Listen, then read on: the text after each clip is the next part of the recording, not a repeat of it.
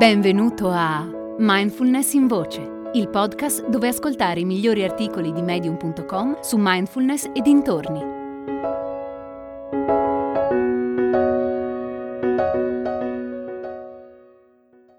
Imparare a morire per vivere pienamente la vita di Ashley Abramson. Sto portando i miei due figli a scuola. Litigano per accaparrarsi una merendina. Mentre cerco di tenere a bada le loro urla che arrivano dai sedili posteriori della macchina, all'improvviso mi viene in mente un'immagine del mio funerale. Nella scena mio figlio più grande è un adulto ben vestito, con ancora il volto lentigginoso dei suoi cinque anni bagnato dalle lacrime. Dice Amavo mia madre perché era generosa. L'altro mio figlio è seduto su una panca e annuisce, ripensando a tutte le volte in cui ho rinunciato a vedere degli amici oppure ho spostato degli impegni di lavoro per potergli rimboccare le coperte prima di addormentarsi. Può sembrare un po' morboso, ma mi capita spesso di pensare alla mia morte, non tanto al momento del trapasso in sé, ma quello che succederà dopo. Come sarà il mondo che conosco senza di me? Non che pensi di morire a breve o che lo desideri, sono solo ben consapevole che a un certo punto, in un futuro vicino o lontano, non esisterò più. Sinceramente guardare in faccia al fatto che su questa terra sono solo di passaggio mi mette a disagio. Per la maggior parte di noi la morte è qualcosa di troppo misterioso per poter provare qualcosa di diverso. Nessuno di noi è morto, ovviamente, quindi è difficile anche solo capire cosa voglia dire.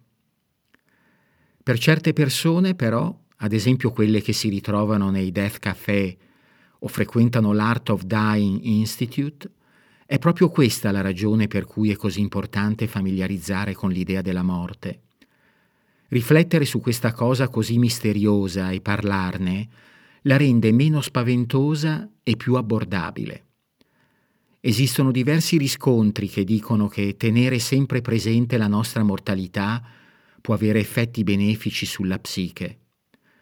Uno studio effettuato su operatori di pompe funebri ha dimostrato che i veterani del settore, quelli per capirci con più funerali sulle spalle, sono meno ansiosi nei confronti della morte rispetto ai loro colleghi più giovani. Un altro studio ha evidenziato che entrare ripetutamente in contatto con la morte, come accade a chi lavora in un hospice, provoca ogni volta la sensazione di vivere un nuovo inizio. Dagli studi emerge anche che la mia abitudine un po' morbosa di immaginare il mio funerale può avere effetti benefici che vanno al di là del semplice scappare da un minivan in preda al caos. Kathleen Gilbert è professore emerito presso la Scuola di Salute Pubblica dell'Università dell'Indiana ed esperta di tanatologia la scienza che studia la morte. Gilbert afferma che riflettere sulla propria morte mette in una prospettiva nuova anche la vita. Contemplare la nostra mortalità può sembrare un modo per distrarci dalla realtà, ma di fatto è vero il contrario, ci radica nella realtà. Gilbert sostiene che nella nostra cultura è così forte la tendenza a proiettarci sempre in avanti che nemmeno ci viene in mente di provare a goderci il presente. Tutto viene rimodulato in ottica futura. Riflettere sulla morte può aiutarci a rimanere centrati nel presente e a chiederci cosa nella nostra vita ci dà gioia, ci rende felici o ci gratifica. Ma non si tratta soltanto di godersi il presente. Riflettere sulla propria morte è anche un'opportunità per aggiustare il tiro per usare il tempo che abbiamo a disposizione per diventare la persona che vogliamo essere.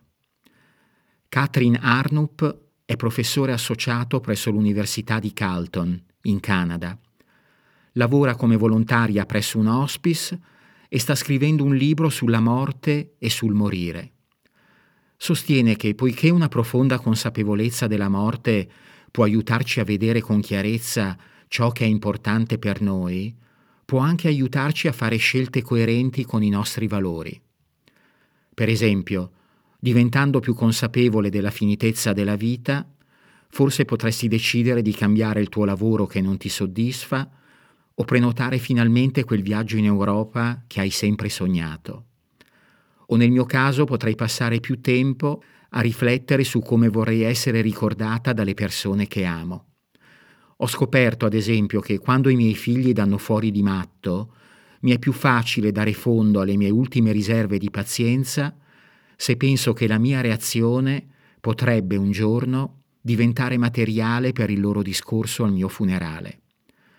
Ci sono anche riscontri sul fatto che essere ben consapevoli della propria mortalità può renderci meno rigidi rispetto alle nostre opinioni e più generosi verso gli altri. Forse perché di fronte alla realtà della morte diventiamo tutti più umili. Arnup racconta che l'impegno settimanale all'hospice è il suo personale promemoria per ricordarsi che siamo tutti destinati a morire. Giovani, vecchi, buoni, meno buoni. Il segreto naturalmente sta nell'equilibrio.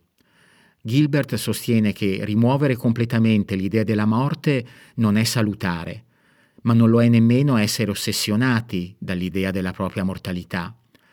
Riflettere sulla morte che prima o poi arriverà dovrebbe aiutarci a vivere una vita piena e gratificante qui e adesso. Mentre la folla presente al mio funerale immaginario celebra la mia vita fatta di altruismo e generosità, mio figlio più grande mi chiede qualcos'altro da mangiare. Torno alla realtà e a tutte le occasioni che mi offre per diventare la persona gentile e generosa che voglio essere a cominciare dalle merendine. Hai ascoltato Mindfulness in Voce, il podcast di Mindfulness Bergamo, www.mindfulnessbergamo.net.